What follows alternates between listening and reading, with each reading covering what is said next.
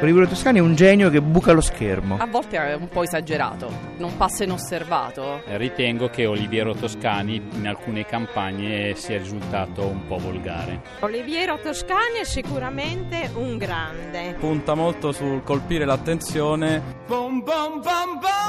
In Italia non ne abbiamo molti del livello di Toscani. Sarà un ottimo fotografo, però quando parla intervistato mm, c'è qualcosa che non va, è abbastanza spigoloso. A me non piace. Non sono obiettivo. Televisori, giornali, radio, eh, tecnologia, smartphone, con tutto questo accerchiamento mediatico fra tutte le tragiche notizie di avvenimenti, guerre, ISIS, migranti, violenza alle donne, carestie, miserie umane che dobbiamo sentire e sopportare, finalmente qualche giorno fa una notizia mi ha dato un sollievo particolare. Il pianto di Obama.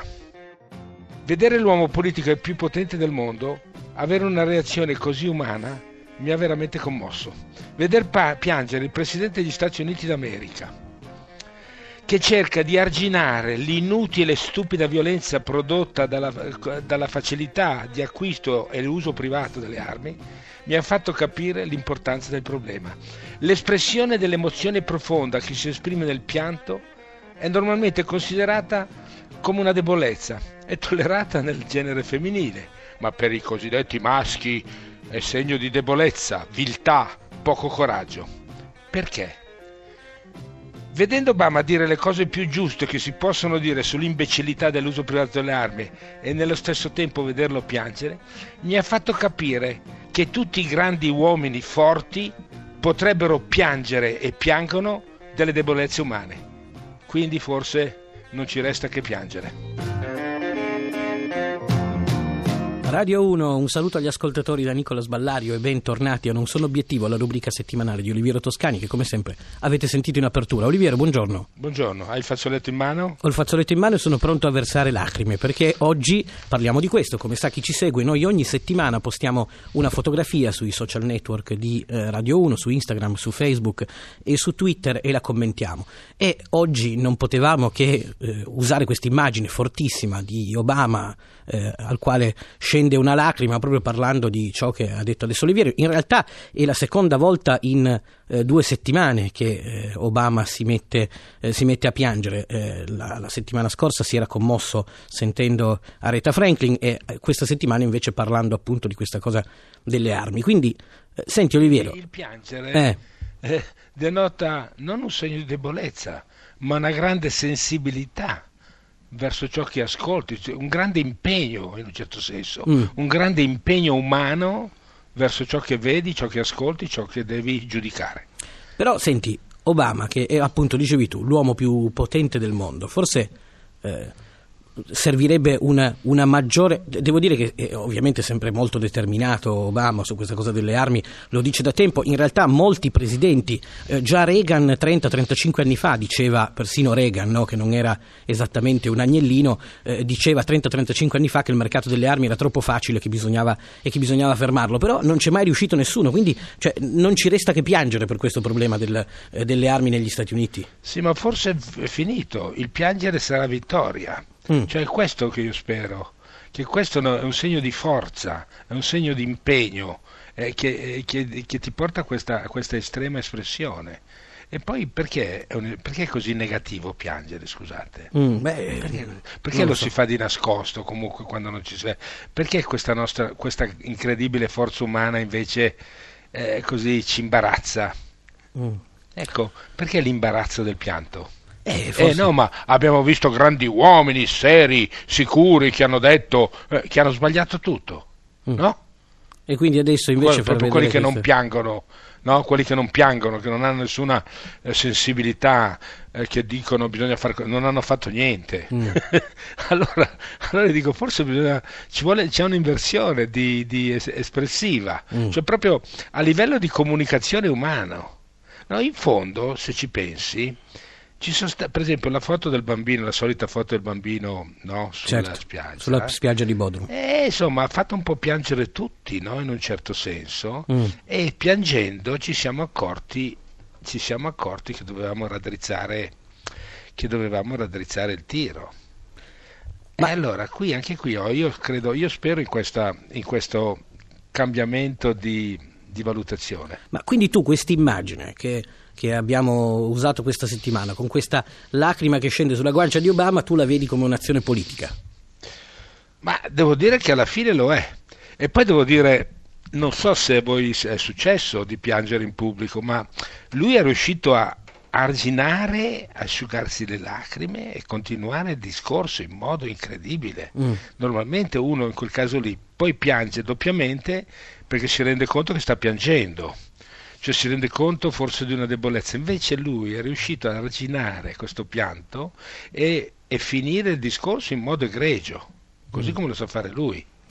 Senti, per toccare anche un po' l'argomento, no? stava parlando di un caso molto, molto molto brutto in realtà, che è accaduto appunto qualche giorno fa in Georgia, in cui una bimba di due anni è stata uccisa accidentalmente ovviamente da un altro bambino con una pistola lasciata incustodita dal, dal padre. Quindi questa è una cosa incredibile, il fatto che cioè, oggettivamente è una delle cose. Sai che eh, guardavamo 30.000 i dati. morti. 30.000 morti. Una guerra. Guardavamo i dati poco fa di questa cosa. Io ti devo dire la verità, non ci credevo, ero incredulo. Dicevo 30.000 morti no, è impossibile, no. è falso. Sono più morti per, per le armi da fuoco, tra incidenti, suicidi, eccetera, che non in incidenti stradali.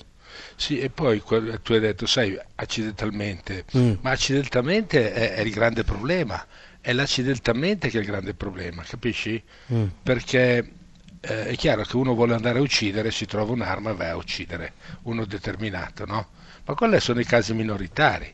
Il problema, il problema è, è, è, l'accidente, come quella bambina ha trovato una pistola e ha ammazzato, e ha ammazzato un'altra bambina. Eh, questo qui è il, grande, è il, grande, problema di queste armi, eh, questa possibilità di accedere all'uso delle armi negli Stati Uniti. Però persino, persino il Presidente degli Stati Uniti sembra impotente riguardo a questo. Beh, per ora, sai, ci mm. sono stati dei grandi casi dove sembrava che fosse impotente. Guarda, guarda per esempio la pena di morte, adagio adagio, anche gli, anche gli ultimi stati degli Stati Uniti stanno capendo che forse bisogna dare una moratoria, insomma, ci sono stati degli, perché non è giusto dire gli americani sono per la pena di morte, ci sono stati degli Stati Uniti che non hanno mai avuto la pena di morte, anche quando l'avevamo noi, bisogna riconoscere questo. Quindi eh, rimangono alcuni stati, meno della metà, molto meno della metà. Sì, sì, sono ormai sono pochi. Quindi questa è sicuramente una guerra vinta, eh, ci sono solamente i rigurgiti. Ma sai, quando tu pensi alla schiavitù, pensa che discussioni ci sono state negli Stati Uniti sulla schiavitù e poi alla fine, insomma, adesso eh, insomma, il problema è bene o male è risolto, ufficialmente almeno. Certo. Eh, è la stessa roba con le armi, no? Un giorno quando tu pensi a schiavitù da una parte ti fa anche ridere che si discuteva una cosa così banale, no? Io credo che un giorno anche questo, questa discussione sulle armi private, armi da guerra per uso privato, ma è, incredibile. Sì. Cioè io capisco un collezionista, non so, uno, un collezionista, ma lì c'è proprio l'uso perché è un diritto dell'articolo 2 della Costituzione, del secondo emendamento, dice eh, l'autodifesa, ma è, vero, è, vero. È un altro problema è proprio una mentalità del, del Far West. Senti Oliviero, proviamo a, ad ascoltare un uomo che non so se ha mai pianto in pubblico, un uomo che ha dominato per molti anni la, la scena folk negli Stati Uniti, Hart di Johnny Cash. Eh sì, io penso sì. che invece piangeva, dava questo atteggiamento di uomo duro, ma invece era un uomo molto sensibile. E allora sentiamolo, Johnny Cash.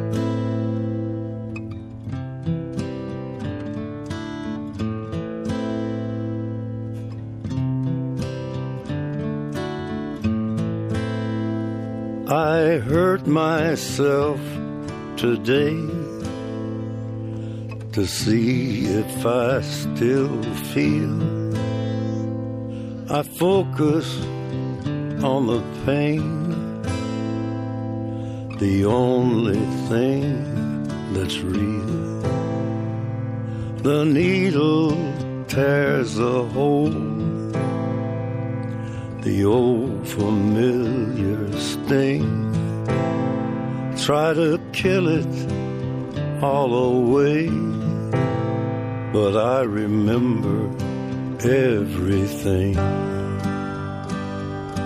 What have I become? My sweetest friend.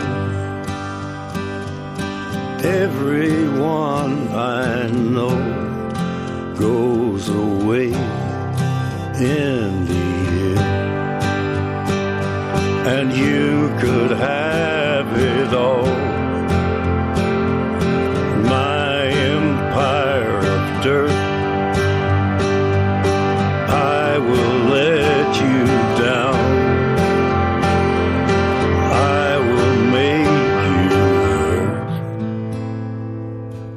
Radio 1, siamo ancora qui con Non sono obiettivo, con Oliviero Toscani, la trasmissione della fotografia di Radio 1. Ogni settimana vi facciamo vedere una fotografia e Toscani ce la commenta, ce la analizza e questa settimana abbiamo Barack Obama in lacrime. Allora, senti, quindi Johnny Cash, ci hai detto prima della canzone, era uno che piangeva. Ma secondo me sì, perché uno non può scrivere le canzoni che ha scritto senza avere questa sensibilità nel capire cos'era la condizione umana, insomma. Però aveva questo atteggiamento eh, così da uomo duro, anche il suo timbro della voce, avete sentito. E poi così, il fatto che è andato a cantare nelle prigioni, no? alla prigione a San Francisco, vuol dire che aveva una sensibilità particolare anche per chi non era particolarmente privilegiato. Mm. Quindi sicuramente questa è una sensibilità che permette il pianto. Senti, ti voglio chiedere una cosa. Obama di cose ne ha fatte tante, si sta avviando verso la fine della sua esperienza da presidente negli Stati Uniti. Secondo te qual- sa- sarà questa l'immagine con cui verrà ricordato? Perché tutti quanti associamo a- ai vari presidenti una fotografia. Non so, io, io quando penso a Bill Clinton non, non- non so perché, l'abbiamo anche usata questa, questa fotografia. Mi viene in mente lui con, eh, con il sax. eh, di- di- dimmi un po'. Cioè, non, non ti- non pensi mai al presidente che sta lavorando come presidente? Eh no, insomma. no, no. Se penso a Kennedy mi viene in mente la fotografia del- dell'assassinio, ovviamente. Sì, no, no, io penso a lui invece che gioca a, a baseball con i figli sul giardino, che fuma il sigaro in barcavela. Perché... No, no, io penso che questo, io ricorderò Obama come un grandissimo presidente Mm. e più passerà il tempo e più verrà riconosciuto tale. Che in realtà non, è che adesso goda di particolare popolarità. È logico, vuol dire che sta facendo. Lui ha avuto le più grosse critiche da delle sue due opposizioni. Mm. Quindi questo è un segno di bravura. Se, tu non hai grandi critiche dall'opposizione, non hai anche grandi critiche dalla tua parte, vuol dire che non sai gestire. Invece lui, devo dire, io credo che sia il più grande presidente degli ultimi, degli ultimi anni. Addirittura. Sì, sì. E fo- forse sarebbe andato diversamente se fosse stato presidente lui nel 2001. Beh, questo non si può dire perché eh, è tutto in rapporto agli avvenimenti. Mm. agli avvenimenti che l'hanno incrociato. Eh, no, ma già avere un presidente, ma era impensabile 30 anni, c'era l'apartheid in, in Stati Uniti, già pensare ad avere un presidente nero. Eh, è un grande paese gli Stati Uniti, cioè è il grande paese del mondo. È chiaro che se vuoi parlare male devi parlare male degli Stati Uniti perché ha le peggiori difetti, però se vuoi parlare bene devi parlare ancora degli Stati Uniti perché ha anche i maggiori pregi. Il paese delle grandi contraddizioni. Eh, eh sì, ma questo vuol dire grande democrazia Mm. che crea grandissimi problemi, indubbi. Eh. Però eh, E, e senti, eh, Donald Trump piange? Donald Trump eh, non saprei, ma attenzione eh, che può succedere che negli Stati Uniti succeda anche questo. Mm. Dare la possibilità a uno così di diventare... No, ma non credo.